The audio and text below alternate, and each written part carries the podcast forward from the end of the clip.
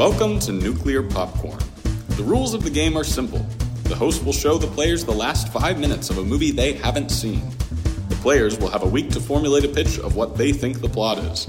The closest gets meaningless points, maybe a crisp high five. Probably a smooch on the forehead because they're a good boy. Or girl. The host will then reveal what the actual plot was. And that's it. You'll get it. You're smart. And your host for the week is.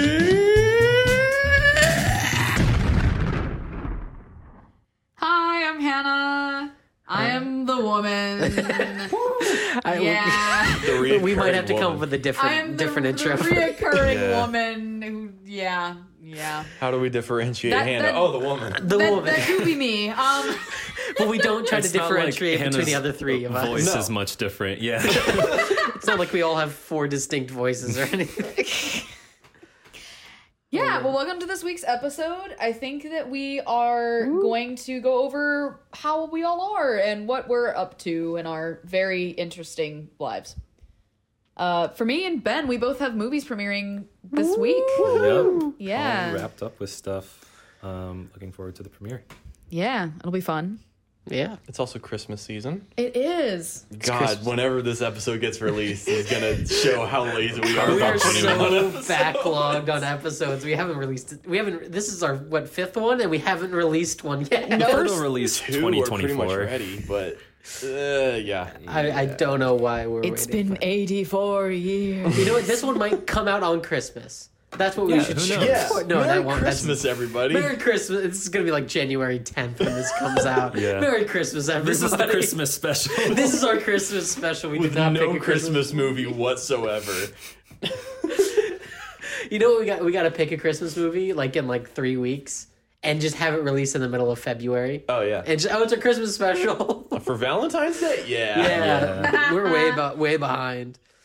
So I think also last week we asked what movies has everyone seen since our last since our last gathering. For me, I think the only movie I've seen since then is The Fabelmans. that was yeah, it. we went to see the Fabelmans together. Yeah, I was the only one that didn't see the Fable. because you had No. Oh, wait, because you were hanging out with people for a birthday party. You nerd. No, I had work the next day. Oh, even worse. Yeah. even more abhorrent. Human work. Gross. Human work. Ugh. Big word, abhorrent over there. Wow. Somebody's got a Wow, look at vocabulary. you. Got an- Someone's- got yeah, a silent got a H in it. Um, I also saw uh, what is it called? Joint security Joint se- area. joint security area that Ben fell I asleep fell during. asleep like 20 minutes in, and then I I slept on the couch. Yeah. Yep. Yeah. I you woke up and I was like, all right, the movie's over, and you went, all right, and you fell right back to sleep on the couch. Yeah. I was like, okay, but great movie Directed by Park Chan Wook. about uh, North and South Korea and the line Yeah. of the I believe it's called the DMZ. the yeah the border between them and Like the Hollywood Reporter? the security. Yes, that's where TMZ is located Yeah, on the border of North and South Korea, Paparazzi No. from Victorious. Um, but also the Fabelmans, which I thought was great. yeah. But Um, I He said, but and looked right over But. at me. because you were mid on it. I was mid. I didn't love it. I didn't hate it. But I didn't Yeah, go see the it, so- Fabelmans, but I did make an impulse purchase of uh, Sound of Metal on Criterion. Good good choice. It's- choice. Yeah, it's looks one of my favorites from beautiful. 2019, 2019, So good. 2020, something along that. Somewhere, somewhere in there. Um, I graduated college with an audio degree, and that movie makes me very happy, but also very scared of something that's entirely possible. You're fine.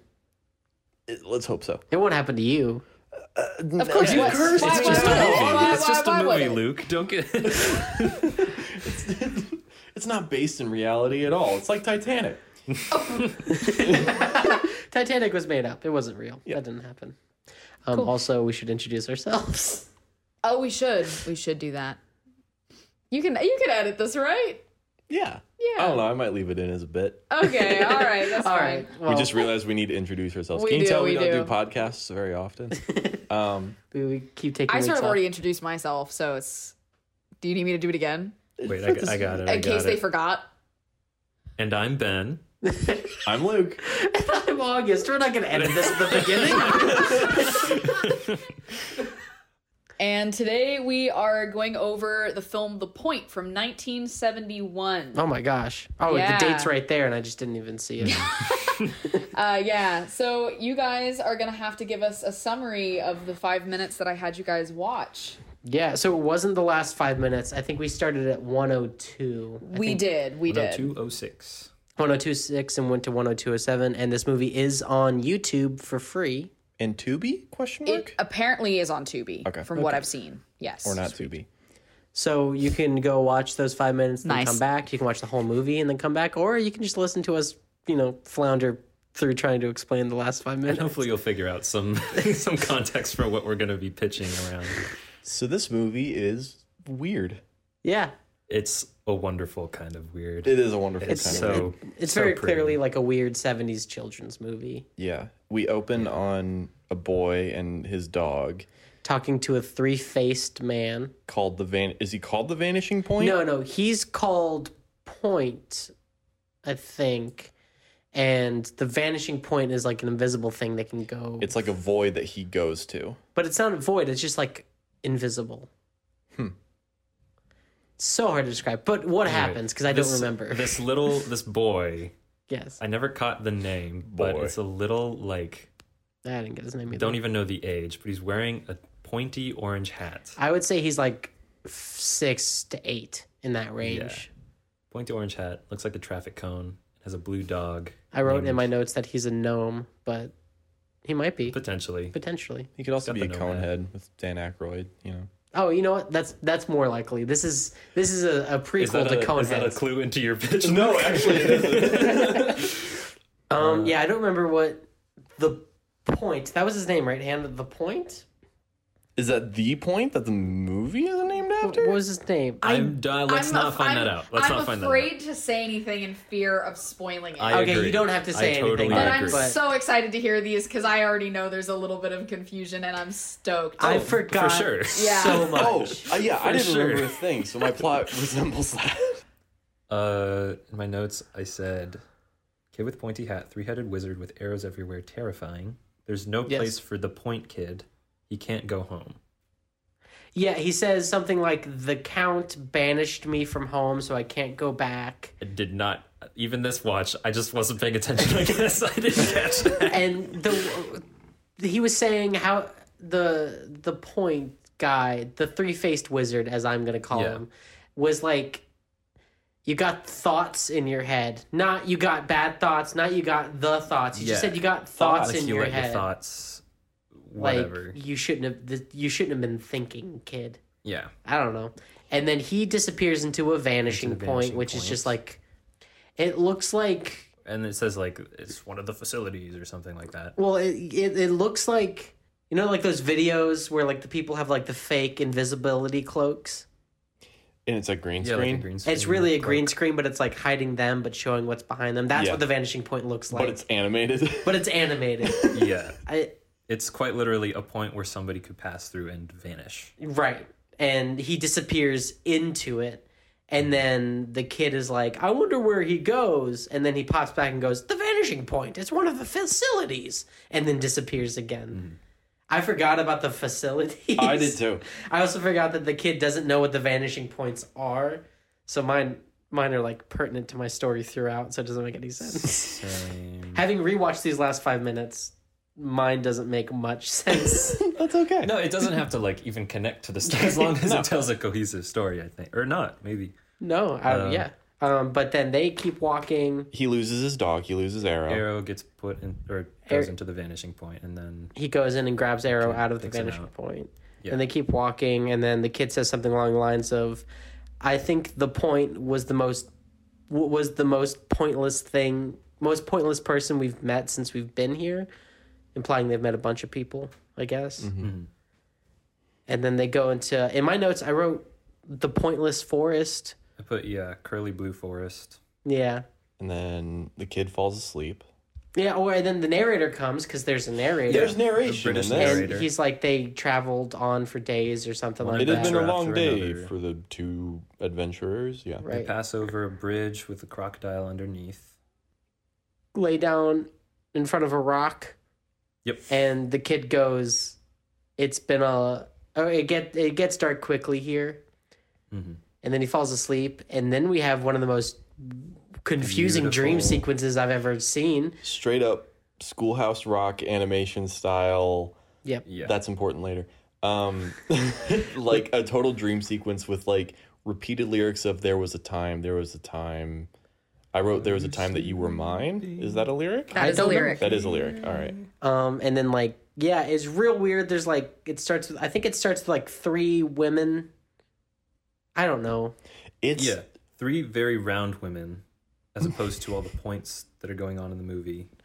Oh, didn't even. Yeah, that's a good point. good point.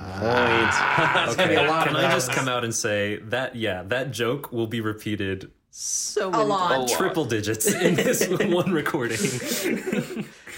Um, but that it's oh my gosh. I said through a Coraline like dog sequence. If you remember the dog sequence in Coraline, I don't. Well, you haven't been scarred.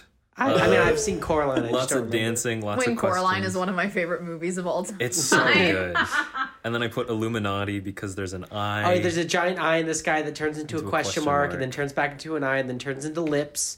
But it's it's like yeah. why would I? He's saying like why would I or something like that while he's singing. Yeah. So I guess that has something to do with that. The song's really good. yeah, and it's I feel like, like, I've heard it before, but I it's don't following where. like a couple, like a man and a woman that are like Yes. Mm-hmm. dancing and then like explode into Sitting on the stars and then dance they're on again. the stars, and it's when you were mine. Yeah, he does say that. There was, a time, when there you were mine. Um, he says that a lot. It's kind of like a sad like. And then there's like a movie theater sequence. there's a sing along bit in a movie theater. and it's just all of it's just there's just so much going on. It's It very feels like a weird lucid dream. Yeah. A lot of type things are blowing up into stars. There's stars. Yeah. cowboys on the screen. Everybody in the audience is wearing pointy hats, and then yeah, it explodes into stars, like on the American flag. Yeah, it's so. And then at the end, the sun rises on something called Destination Point. oh yeah, so Hmm. he wakes up and the sun rises, and the rock that they've been sleeping under is labeled Destination Point with an arrow to a big city of arrows. Mm-hmm. There's this big long road that zigzags back and forth up until The city. city skyline. And then we assume they carry on, but that's where we. But that's stop. where we stopped. Yeah. We only watched five minutes of it, and I'm this confused. Right. they were like such quick. It was such a quick five minutes. Like Yeah. Planet of the Vampires last week. Such a long five minutes. It's such a slow movie, but this one there's so much happening. It just went by so quickly. Mm-hmm. I enjoyed it though. Yeah, me too. It was great. Yeah, I'm excited to watch the whole thing, but my god, if I don't have questions. Got a lot of questions. Which I think Okay. is part of it. Which is part of this movie particularly. So I think it's time for our first pitch of the night, Yeah. which will be. Ah, it's yeah. That's me. I'm not the woman. Uh, I'm one of the Oh, thank you for non-women. clarifying. We Yeah. have two cla- uh, two two identifiers in this podcast: the woman and not the woman. and then not the woman. That's literally just a you differentiation either are between one person and three people. It's a bad. And then it doesn't really matter which of the three of us it is. Yeah. it could be any of us. Um, but yeah, uh, I guess I provided a little introduction to the context of this movie uh, because I feel like it would help understanding where I came from with this pitch. Uh, Luke earlier mentioned Schoolhouse Rock, so all of us have heard of Schoolhouse Rock at the very least, and have probably grew up watching some of those clips. Um, and maybe you grew up watching them on repeat, like me and my siblings did. Uh, and even my dad would watch them growing up in the early 70s. So, for those of our viewers who don't know what Schoolhouse Rock is, um, it's an American interstitial programming series of animated musical educational short films that aired during the Saturday morning children's programming block on the network ABC. The themes covered include grammar, science, economics, history, mathematics, and civics. Uh, now, these lessons in multiplication, parts of speech, and human anatomy have stuck with us through generations. In fact, it's the only reason why I know the entire preamble of the Constitution by heart. Uh, but not all of the ideas pitched in the writer's room were accepted by the original broadcasters of the program. Okay, I'm seeing how this. We literally have, I'm, I'm willing to bet we all have very similar ideas. Um, but yeah, while they generally foster an understanding of core concepts in the American school system of the 1970s, dealing in language and literature, communication, mathematics, natural sciences, and social sciences, Schoolhouse Rock misses one of the key subjects necessary to forming young minds philosophy. While not all trains Oh. of philosophical thought are accessible to young minds, the very same ideas can be introduced at a young age to prepare young people for an even more balanced uh, existence beyond the factual sus- subjects already in the series. That brings us to the point. Oh, my, my gosh, real quick. Okay, I know before this you were concerned that we were all gonna have the same story. Yeah. I I think ours differ drastically. Oh, okay. I don't think we have the same story at all. Okay. Mine Um, mentions Schoolhouse Rock, but it's different. Okay. Yeah. Um, but th- that's great because like rewatching this last five minutes this time, I realized how like weirdly philosophical this six year old kid is being. So okay, I'm I'm excited to hear the rest of your pitch. Okay, cool. Right. Sweet. Um, I'm glad that's okay. Cool. I'm glad. Uh, the point is the rejected series from Schoolhouse Rock, uh, from the Schoolhouse Rock universe that introduces children to the terrifying questions of mortality, inclusion, isolation, and what could happen after life on Earth. Wow. The producers of the series feared that the ideas within the film could be too scary or even harmful to their young viewers, so to avoid complaints and general disdain from the parent audience, they pulled the concept. While there are no repeated characters from the original Schoolhouse Rock series, I think it's important that you understand the context for the style and execution of the film. So, the start of the film is set in a city of pointy people, the Pointers, who live in a highly intellectual and not very emotional society. It's called Cedar Point, Ohio. they all live idyllically with their pointy heads and pointy features. The people are engineers, doctors, architects, and even the lowest of culinary professionals work with a distinct precision. Though the emotion and appreciation for the craft is still missing. Each citizen of Cedar Point has an inherent purpose in life, given that they've each found their point, which makes sense. That's one of the many point jokes we'll be making. After a technically marvelous musical number performed by the mundane people of the city, we soar over the vast city skyline to the outskirts. A funeral with two coffins. A young boy, hmm. Oliver, wearing a pointy hat, pets his dog, Arrow. As his parents are lowered into the ground, he removes his hat, revealing his little bald head, round without a point. He walks out away from the cemetery and cries behind a tree. Crying was never looked down upon in the city, it was just seen as a little embarrassing, because if every problem has a solution, what's the point in crying over it? Ah, Oliver talks to Arrow and wonders about the disease his parents had. Why did they have it? If it was genetic, he would have it too. Why would they give it to him? They were the only family he had, so he wished to get away, to disappear from the city and find answers. Up in the tree sits a wizard with arrows protruding from his cloak. After overhearing Oliver's dilemma, the wizard swoops down and offers Oliver a star shaped handkerchief. He offers to direct Oliver to the vanishing point, a secret destination for people searching for all answers. There, at the point, as he calls it, Oliver can disappear from the town and uncover the answer to his parents' death and the disease he now carries with him. At first, Oliver is hesitant. Since they're the only family he had, he would end up in an orphanage, and he doesn't want to end up in a cold and analytical Ohio town. but why is the wizard offering to help him? And what could he want in return? The wizard assures him that all is well, and the only thing he asks in return is that Oliver ask a certain question once at the vanishing point, so the wizard can get an answer. The question was Is Priscilla happy? Oliver's like, That's it? And the wizard's like, That's it. So Oliver agrees to go on a quest with Arrow at his side. That night, he flees from Child Protective Services, following the stars that the wizard mapped out, towards the vanishing point. Along his journey, Oliver and Arrow run into a wild cast of characters a hippie tribe of isoscelesians who believe balance is in everything, the fearful gang of perpendiculans who think everything is all right, and the obtusions who aspire for the widest perspective on every disagreement. They each sing songs about these topics, and through his travels, uh, Oliver gains a unique understanding of the world around him. Though not as calculated as those back home, the people he encounters teach him more about the world from within his own little, well rounded head. Feeling like an outcast all his life, he feels like there may be some reason for him being the only round person in the world. He understands that once he makes it to the vanishing point, he will have all the answers he desires. Uh, though Oliver gets tired along the way, the wizard reappears before him and encourages him to keep following the stars to the vanishing point, and reminds him to, uh, to ask if Priscilla is happy. Further down the journey, Oliver runs into the Acutians, a highly trained class of academics, much like those in Cedar Point, except rather than showing little to no emotion, they show a high level of sharp anger and severe cynicism. Oliver is immediately harassed for his round appearance and bullied along the outskirts of the town. He's exhausted, but he can't debate what's worse sleeping in the den of hateful people or fending, for wolves, or fending off wolves through the night. When he's asked where he's headed, Oliver tells an Acutian that he's headed to the vanishing point.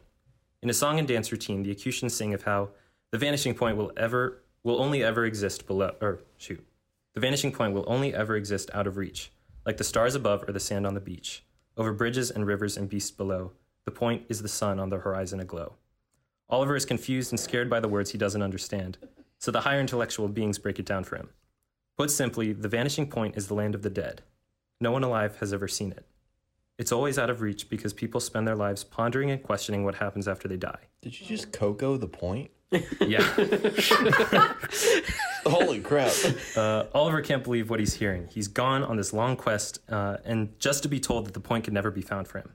He leaves the city in abysmal fear and sunken rage. Uh, the wizard appears once more before him, asking Oliver to keep pushing forward in the direction of his arrows. The vanishing point is not far up ahead.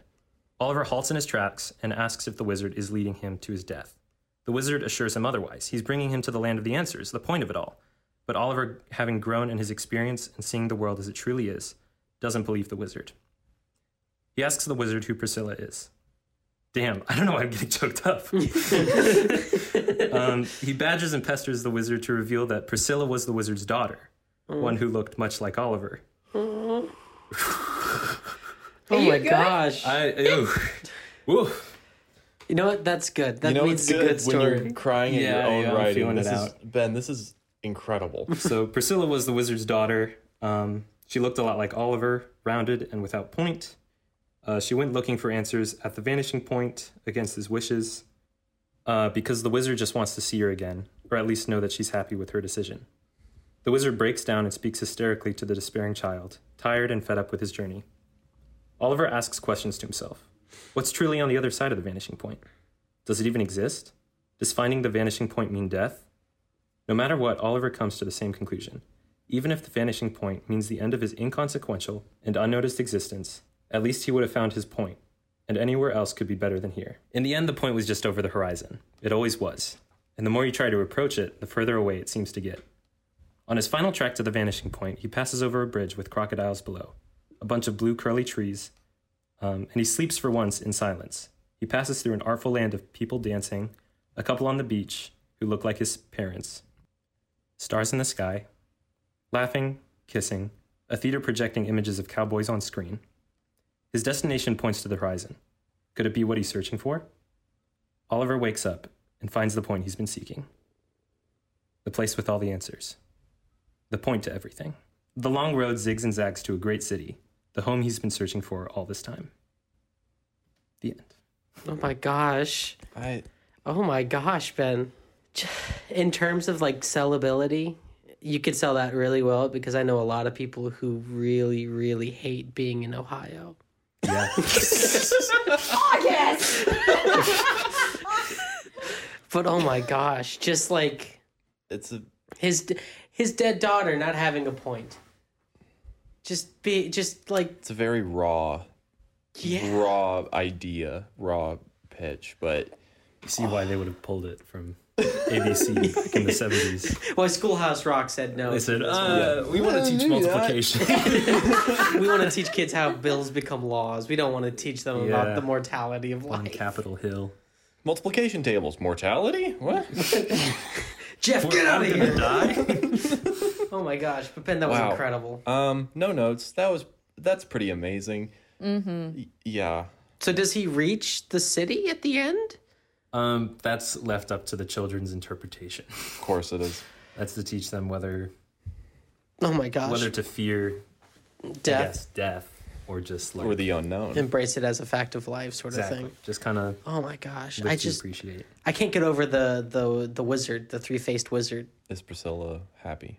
Is Priscilla happy? And just like That's all he cared because you, you get the very clear, like very like simple idea of like he feels like her death was pointless, Mm-hmm. and it's just ah, that, Ben, that was beautiful. That was That was gorgeous. incredible. Woof, Love you, buddy. Love you. woof. Wow. Man, I have to follow that? Mine is really stupid. Mine is really dumb. No, that's what we need. No, right that's what we need. We That's need what dumb. need right now. Are you ready for some trivia? Oh! Okay. Trivia break. So- so first trivia of the night. This is this is Hannah's transition. This is my transition, Since by we're, the way. We're trying to do more transitions in between bits. Yeah. All right. So, what is the instrument used in the main theme of The Third Man? Ooh. Oh gosh, I don't remember. It's uh. Do we have? Is this multiple choice? Wait, yeah, what are the No, ru- you, just, man. you just have to know the answer. what are the Uh, rules of the wait, trivia, by the way? Or is it like first to buzz in? Or are we all trying to figure it out You're just together? trying to figure it out. I don't even remember. If no one knows the like. answer, that's okay. It's something with like a Z, isn't it? Yes. Oh, Oh. I was gonna say theremin. No, no, because it's it's a stringed instrument. Zigzag. Did you say? Almost. Did you say correct that it starts with a Z? It is correct. That starts with a Z. Oh, Z- man. Would you say just now zig zigzag? I just said zigzag. Princess and the Thief? Thief and the Cobbler? Thief and the uh, Z- zig zigamin zigament zathura. Zathura. Is it a zathura? Aladdin? Zathura. It's a Final answer. No, no, you're wrong, Hannah. It's a zathura. We all know this. Zizamist. It's you're very close. It's a zither. Zither. Yes. Ah, I just watched that movie like seven months ago. Oh yeah, I just watched that like a movie. just year ago. now. seven months ago. Okay, on to our next pitch, which is Luke. Oh God. Uh, okay. I just want to preface this by saying I didn't remember a lot from the plot, and this was written in like 30 minutes. So None of us remember a lot from the plot, and we were all sitting here next to each other writing Yeah. it together. all right. so our protagonist Connor, uh, Connor. comes from a pretty well-to-do family in the rolling countryside of Ireland with one underlying secret. Connor's father, Grian, has secretly perfected the technique of subliminal messaging and is advertising to young kids because of their lack of discernment between what is entertainment and what is advertisement. Oh no, this is this is gonna be like some 1984 They Live kind of crap. You'll see where it's going. Um, Connor's father, Grian, just wants money and has found the route to achieve that by cleverly placing these subliminal messages in children's educational programming, later known as Schoolhouse Rock. Oh my gosh. Because adults have matured in their brain function, the messaging is not as effective on them. Grian has been perfecting these subliminal messages for decades, and the secret came from the family heirloom. Connor's grandfather, Tom, first came upon an object in the forest while working as a simple lumberjack. Before he knew it, this object had complete control over him whenever he wielded it. He only wanted to spend more and more money on meaningless knickknacks when looking straight down the barrel. And the object was called the point, which is one of those stupid finger pointer things that you see in classrooms. from the Scholastic Book Fair. Maybe.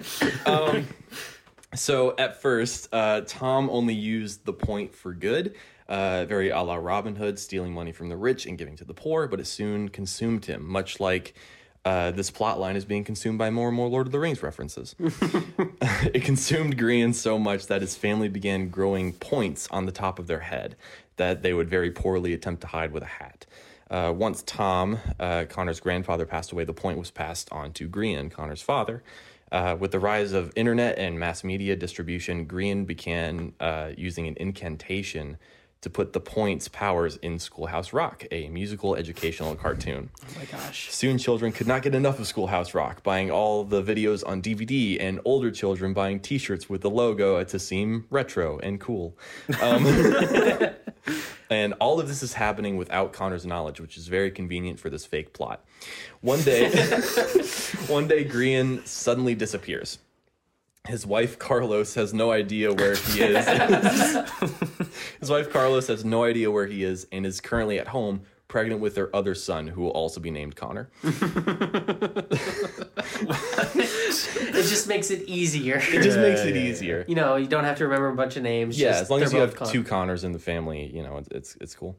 Um, our protagonist Connor realizes that because uh, his mother is pregnant, he has no choice but to embark on this expedition himself to find his father and the reason he disappeared. He ventures out with his dog Arrow, the only quote unquote normal member of the family, as dogs cannot understand cartoons or advertisements altogether. That's fair. Along the way, he runs into towns, taverns, and textbook manufacturing factories in the search of his father with no luck. Everyone tells him the same story, though. He never left home without the point. Uh, while stumbling into a tavern one night, Connor notices a small pointed hand from across the bar being used to persuade people into buying a cloaked figure pints of Guinness. Surely it can't be his father, right? Upon closer look, the man within the cloak is a bald, skinny, bespectacled man. Upon seeing Connor's pointed head, he notices the resemblance immediately to Grian. The cloaked figure reveals himself as Dogrel, Grian's former business partner. Oh my gosh. Those like noises. Fontaines DC. yeah. Oh my god. Big time. So you said Connor, and I was like, "That's a good Irish name." And then you said Grian, and I was No, like, "That's the yeah, lead that's singer of Fontaines." And oh my god. yeah, his mom's name is Carlos.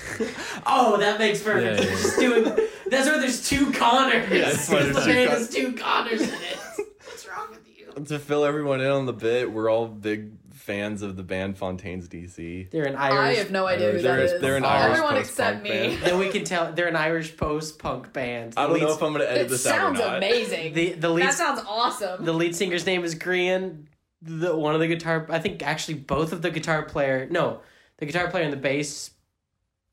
Correction, lead singer's Grian. Two of the members are named uh, Connor. One of the members members is named Carlos, and I can't for the life of me remember the last. It's guy. Tom, their grandfather. It's Tom. Okay, that's what I thought.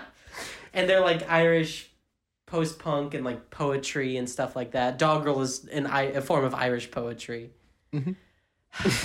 okay, keep going with your. um, so upon seeing Connor's pointed head, he notices the resemblance immediately to Grian. The cloaked figure reveals himself as Dogrel, Grian's former business partner.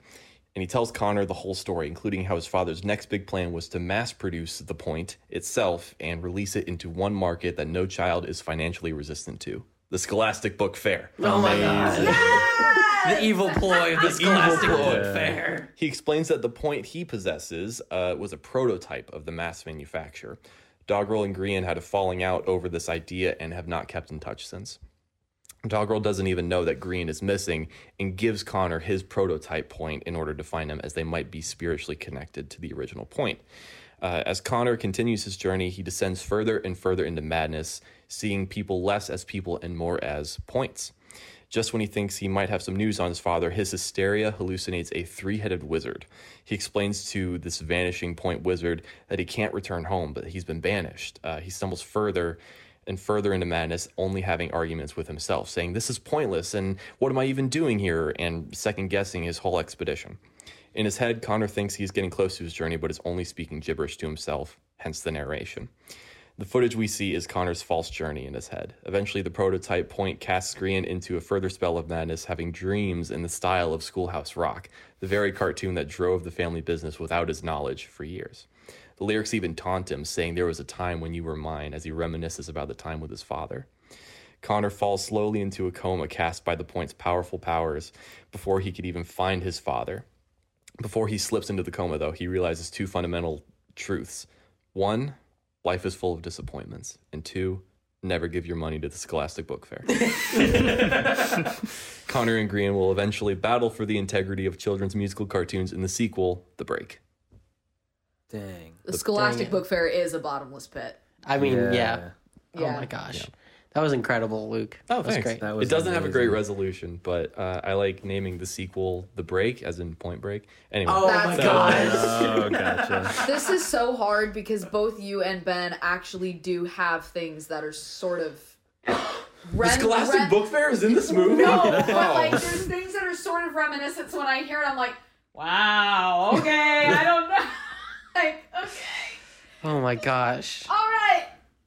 I have another trivia question for all of you. Woo! What object was Woody from Toy Story originally supposed to be? Whoa. Oh. There's actually concept art of this, which looks really cool. I want to be real inappropriate and say what I genuinely think it is, but I'm not Oh, gonna do that. yeah. Say a puppet. Oh, you know what? It might be a puppet. That's no, no, because he was a puppet. If for the uh, TV show. In the, in the In- second one, in he Toy was a Story two. puppet. Yeah, might be a puppet, But but then in Toy Story, originally, if we're breaking down the question here. yes. but like, she only said there was concept art of it. If I'm metagaming this, she's This only. was this was the original thing he was supposed to be, Yeah. and there's art for it, but then they went a different direction. Okay, so which implies that they didn't end up using it in the movie, which Right. means they didn't use it in the second one. Well, I didn't use it. in the means- There is one eventually in the films. Oh my Shark. gosh. No. Damn. The answer is a ventriloquist doll. Ha! Not Oh. a dummy. Oh, come- It was no, the I said puppet. It's the said, same I said thing. puppet. You know what? I'm gonna s- I'm gonna say that you're still wrong, Ben, because I'm. No, no, no. I just I didn't say pup or I didn't say dummy. no. You said shark. Points for technicality. I did say shark. Okay, on to our final pitch of the night.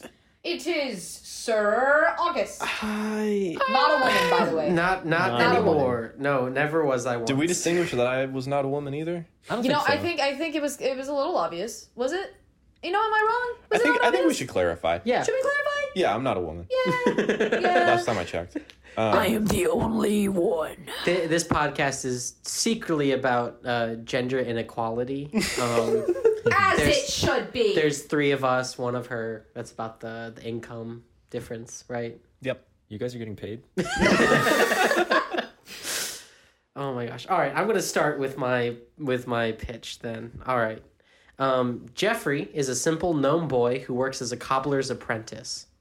you oh, okay. absolute Here we go. bastard. You Here knew we go. exactly what I'd want to hear. you absolute bastard. For anyone who doesn't know, I absolutely love gnomes. And Thief and the Cobbler was the last movie we picked, so Yeah, that was, that was our first you- episode. You, absolute jerk. Go ahead. It's great. Um, he is a lonely orphan, but his teacher is like a father, so he doesn't mind too much.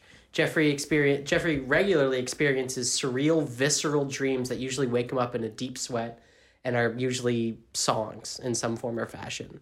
After one such dream, Jeffrey decides to begin his duties early for the day. As he does, he realizes his master is nowhere to be found. Jeffrey assumes his master is out on one of his weekends full of alcohol, cocaine, and bobsledding, so Jeffrey doesn't worry. Why, why do you always have drugs in your pitches? They're the big Like, three. Every big single alcohol, one. drugs, Alcohol, and drugs, bobsledding. bobsled- Oh, cocaine. Have you not seen Sorry, Cool yeah. Runnings? That, oh my that god. needs to go on a t-shirt. that needs to go on a damn t-shirt. runnings. I can't. I Alcohol, can't. cocaine, and bobsledding, the big three. Faith, hope, and love. No. yeah, Luke, you have faith, hope, and love. I have alcohol, Alcohol, cocaine, cocaine, and and bobsledding. All right, Continue. um, Uh, so Jeffrey goes about the day normally. As he's closing up the shop, six men break in and kidnap Jeffrey. He wakes up hours later tied to a table in an old stone church. Surrounding him are people in dark robes, each with a singular eye painted on their foreheads, and both of their real eyes have been plucked out. Jeffrey begins to freak out, but he can't move or speak because he's tied down, and then a large shadow looms over him. This is the Count, the leader of the cult. He has both of his real eyes unplucked and a real third eye on his forehead, so he's got three eyes in kind of a triangle. He begins preaching to the mass about how the sacrifice of this child will, will assure the future of the Church of the Count. As he is right about to plunge the knife deep into Jeffrey, a three faced wizard bursts through the antique stained glass window from 1984, crafted by Dutch artisans. The wizard, the wizard uh, zaps countless cultists who can't escape in time because they are all blind. Then uh, he lands next to the count. They duke it out with fisticuffs. The, wiz- the wizard doesn't technically win, but he does distract the count enough to break Jeffrey free, and then they both escape. Jeffrey and the wizard land on a distant rooftop. Jeffrey is confused, but he's quite polite about it. The wizard tells Jeffrey that Jeffrey is a portal, a portal to the crossroads between every universe. The cult wanted to harness this power and use it to support their failing small businesses that couldn't get loans from the bank due to the recession. Oh, of course. Yeah. Does this remind you of that one episode of Gravity Falls? Which Like one? the Society of the. the blind eye. Blind Eye. You know what? I didn't think about that, but yeah, The It memory really does. eraser. Yes, Yeah. it yeah, does. yeah, It reminds me of that a lot. like the vibe is very similar. Very, very similar vibe. So the the three faced wizard tells Jeffrey that he must go to this between dimension, the dimension in between all universes called the Point, and travel to the other universes and save them from the Count who wants to ransack them for money and find jewels. If Jeffrey can save the other versions of himself from the Count, then the Count won't be able to harness their power and travel between universes. Jeffrey is all, you got the wrong guy, and the wizard is all, you have the dreams, don't you? Those aren't dreams, Jeffrey. Those are glimpses into your other lives, your other selves. Jeffrey is all, dreams don't mean anything. It's not me, sir. The wizard is then, it, the wizard is then, it is you. I know it because I am you, Jeffrey. We are you, Jeffrey. Our universes were destroyed by the Count, but Jeffrey's can't die, so we were stuck in the point. We met each other, we joined our powers and became the guardians of the point. But we aren't allowed in the Arrow City, Jeffrey. Arrow City is where you need to go. There, you can disconnect all Jeffreys from the point, cutting Count's power at its source, trapping him in a single universe. Jeffrey's all like, fine, I'll do it. So basically, the wizard is three different Jeffreys who have melded into one because their universes got mm. destroyed by the Count. It's like everything everywhere all at once and Bioshock Infinite. Yeah, I don't know how to. that's I don't know how to explain that. You just described two of the like most important pieces of medium to my life. yeah, yeah, I feel that. Um, so basically, the wizard tells Jeffrey you need to go to Arrow City where you will be able to disconnect all Jeffreys from the point so none of them have power. So the Count can't keep jumping between universes and destroying them because he's harnessing Jeffrey's powers. Um, Jeffrey then, tearing himself in half like the monster from the thing, opens himself and travels to the point. Um, there, he travels until he reaches his first stop, a vanishing point for Universe KA9. Vanishing points are small, invisible walls that they use in the point to travel to other universes. He enters and finds that it's full of uh, tiny little dogs, and little what? Little dogs. Little little K9. uh, it's full of little dogs in little business suits, carrying little briefcases and frequently cheating on their wives. Adultery is rampant in this adorable society. I'm picturing those hamsters from Zootopia with their little briefcases Yeah. that go zoom up the tube and stuff. Except they're very unfaithful. Very, Very unfaithful little dogs. So in this universe, Jeffrey finds his equivalent, a dog named Arrow, who is being held down by the Count, who's about to sacrifice, uh, who's about to sacrifice Arrow. Jeffrey quickly rescues the dog, and both of them re-enter the point. They settle for the night and sleep. Jeffrey has another terrifying dream and wakes up in a cold sweat, but he can talk himself down now because he knows what the dreams actually are, just glimpses into other dimensions. They travel till they find their next stop, a vanishing point from uh, Universe LX3. They find themselves in a vast plain full of barren, dying trees. They wander until they find a huge factory that is ejecting smog and pollution into the air, with countless trucks leaving and coming back from it. They go inside and find that the factory is making these things called thneeds, an all purpose sweater type material made from the trees. They find oh, no. okay. They find the proprietor of this establishment, brutally murder him, then discover that this universe's Jeffrey equivalent is an orange man who hides in bushes and yells at capitalists. As they reach the version, as they reach this version of Jeffrey and enter his house, the Count quickly enters after them and strangles the orange Jeffrey. Is he played by Danny DeVito too? Nobody looks an awful lot like Danny DeVito. All right, cool. Yeah. Jeffrey and Arrow escape back to the point. Then we have the five minutes we watched, right, with the wizard reappearing and him having that dream. But that's why he wakes up kind of calm because he's used to these dreams. He knows what they are now. Um, then, uh, as they head for Arrow, as uh, Jeffrey and Arrow head for Arrow City, they find the next vanishing point and they enter the universe. They find that this universe has already been destroyed and drained of all of its resources. The building, the destroyed buildings are littered with graffiti and scrawlings of the Count and his people coming through and destroying everything. Before they can get back, before they can get back to the point, they are captured. They wake up tied to chairs in front of the Count. They talk. Jeffrey is all, "You can't take my power." The Count is like, "Why would I want your power?" The Count then reveals who he really is. He is his universe's version of Jeffrey. The Count grew up poor and penniless. Every member of his fi- of his family dying of hunger, trying to feed Jeff, uh, trying to feed uh, the Count. Comstock. Yeah. Yeah, that's cool though. As he grew up, um, Jeffrey dreamed of. Oh, sorry. The Count dreamed of only one thing: infinite wealth, so he would never starve like his family. He wasn't harnessing the power of Jeffrey's. He was killing the only people capable of stopping him. Arrow bites through his rope, bites through Jeffrey's, and then lunges at the Count.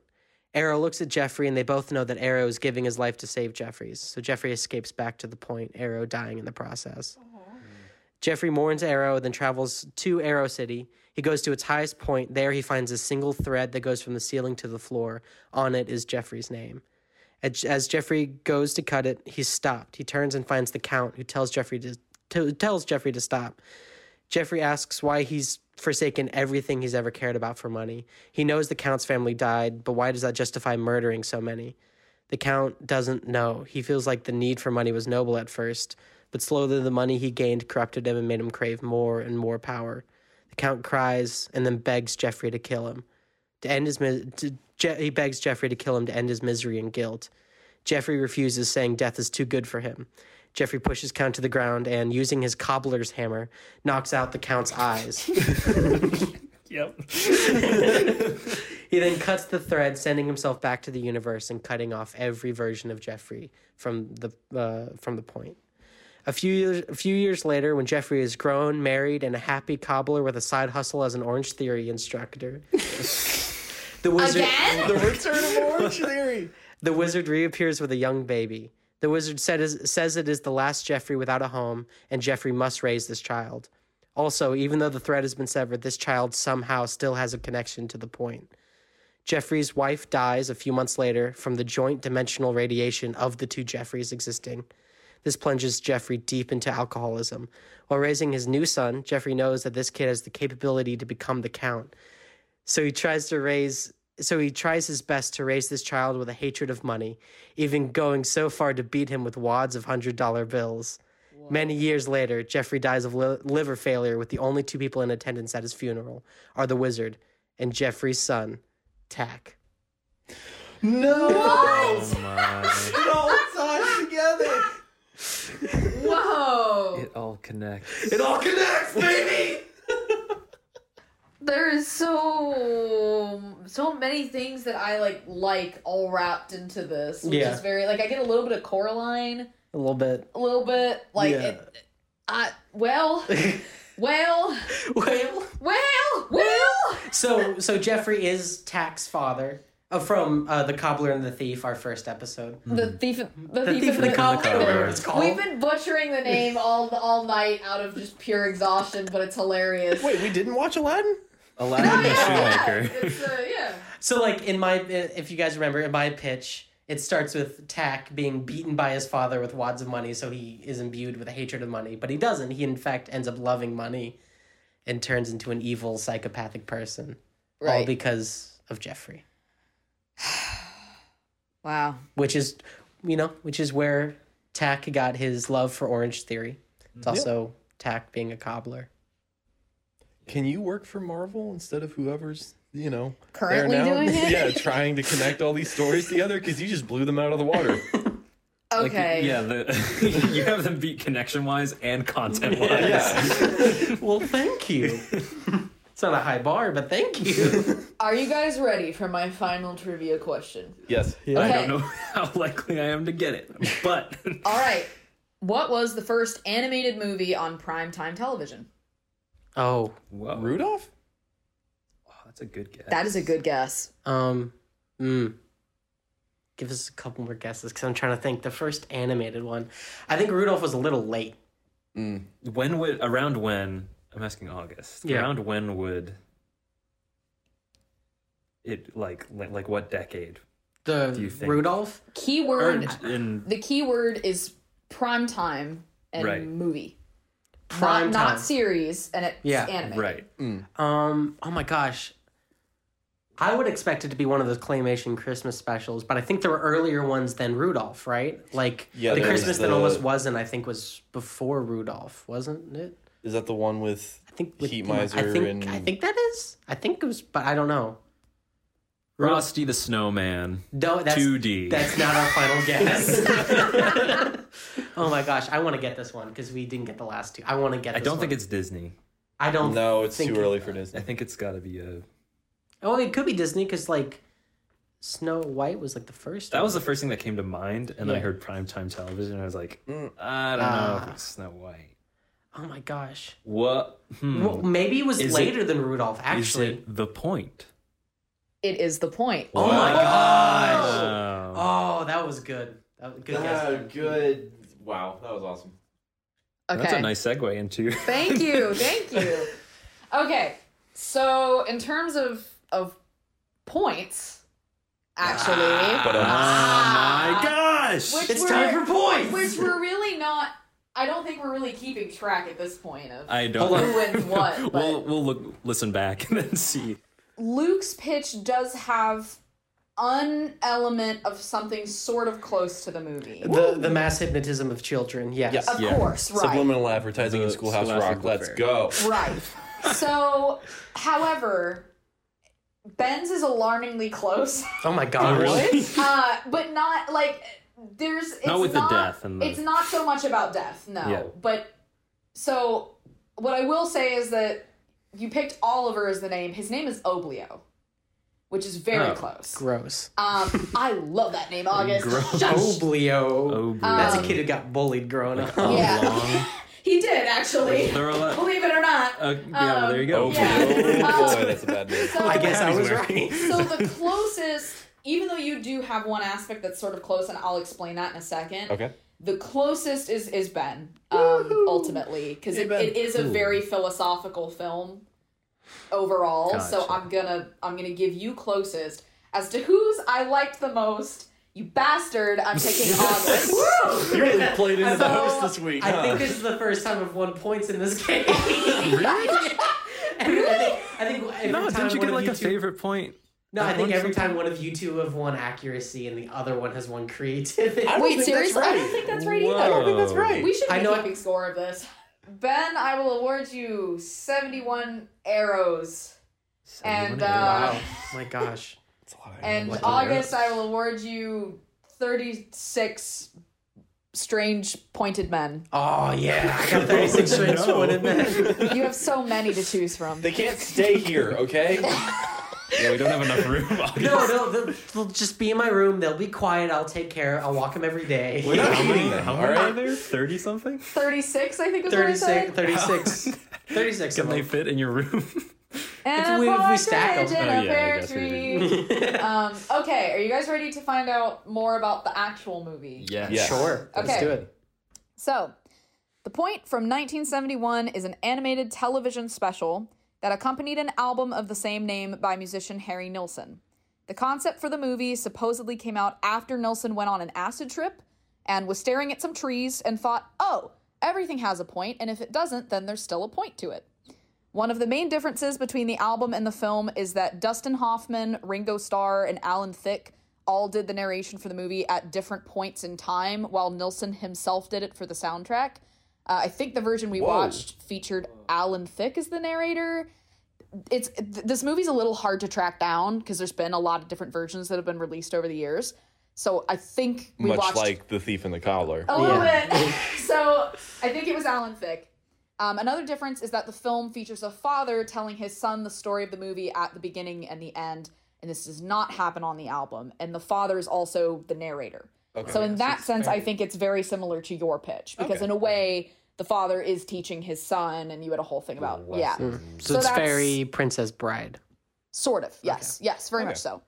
Uh, the movie follows a young boy named Oblio, not Oliver, but Oblio, who lives in a kingdom full of pointed headed things and people. The only problem is that Oblio was born without a point, instead, sporting a round head.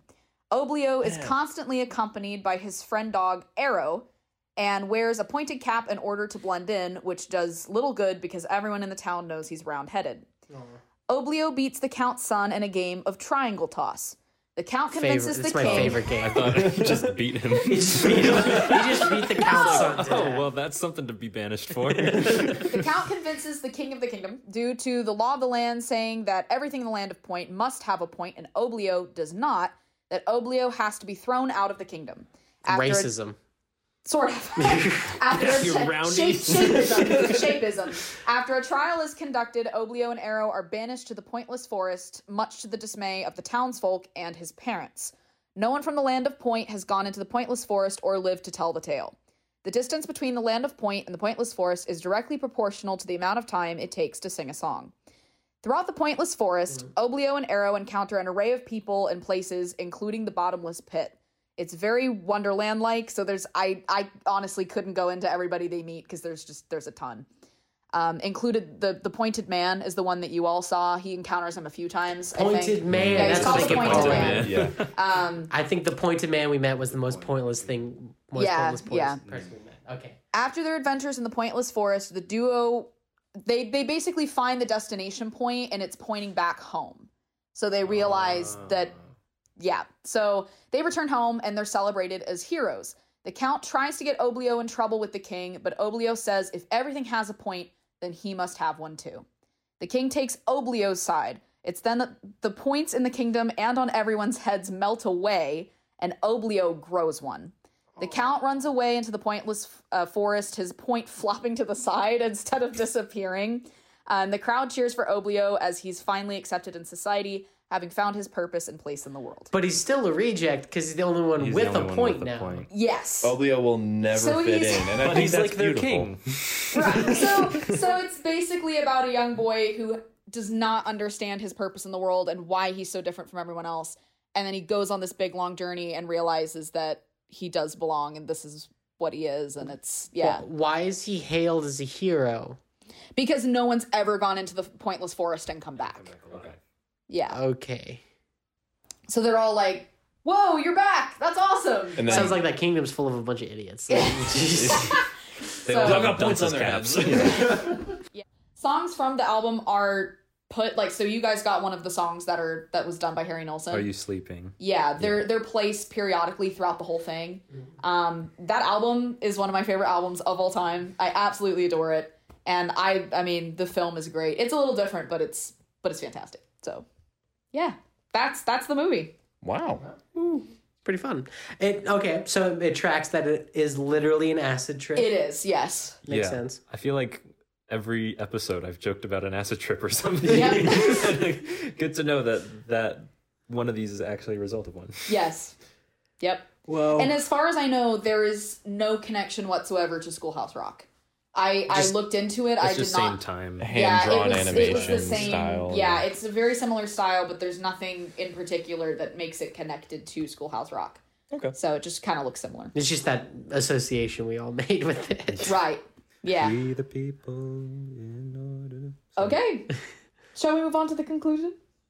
Yes. Yeah.